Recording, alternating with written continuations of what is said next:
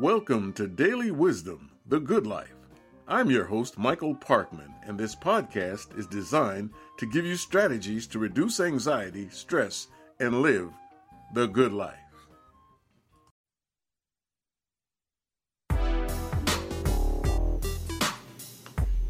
Welcome once again to The Good Life, Episode 5, brought to you as a service from New Vision Publishing Incorporated.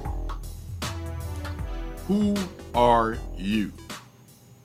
Today, let's deal with who you are.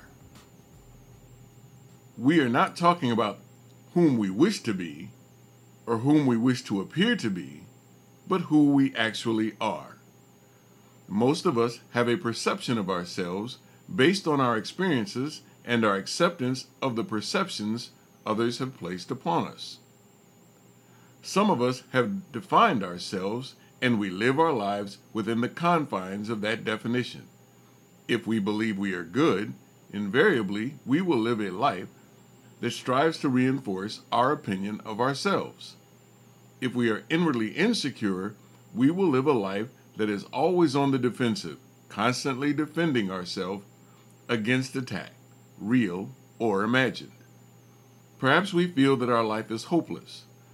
Would it be reasonable to assume that the life you live would exemplify that hopelessness by having no empathy or care for anyone else? In order to come to grips with who we are, we must accept two immutable facts. One, people are defined by their actions or choices. And two, they are responsible for those actions and choices.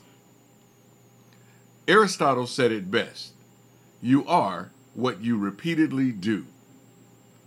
Our society is immersed in unaccountability, where everything is explained away and no one takes personal responsibility for their actions. You say you are not a liar, but did you not say that the check was in the mail knowing that it was not? Did you instruct someone to let a caller know that you were not home just because you did not want to deal with the caller's issue? The truth is, both of these are lies. But you, the author of these lies, are not a liar.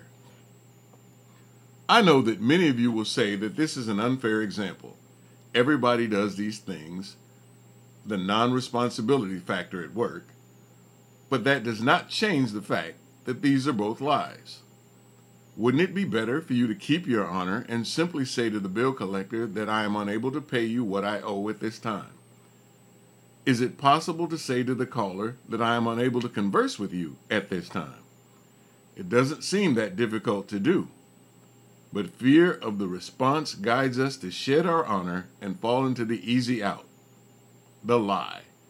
Remember, if you are under the influence of fear, you are not in your right mind.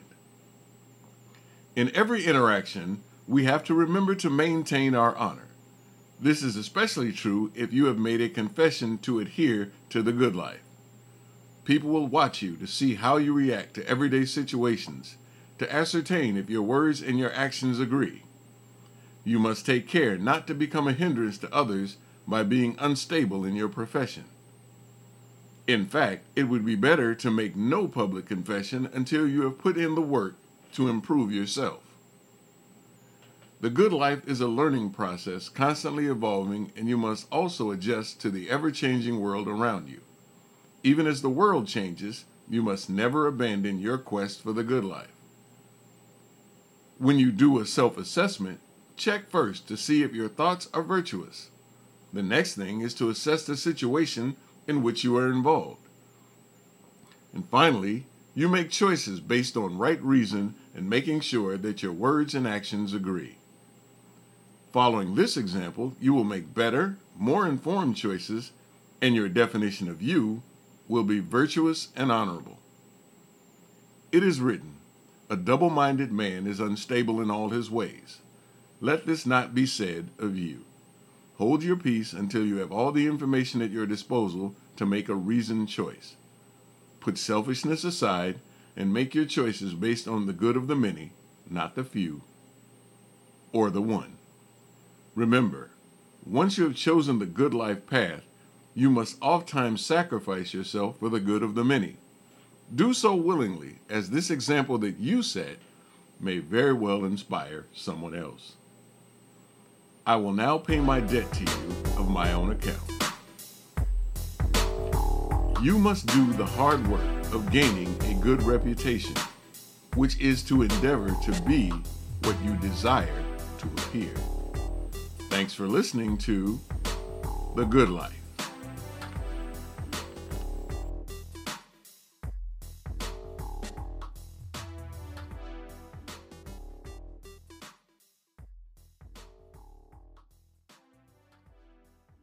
Thank you for listening to The Good Life. And if you've enjoyed this program, please consider joining our ACAST Plus membership program to help support us as we continue to bring you information that will help you live your best life.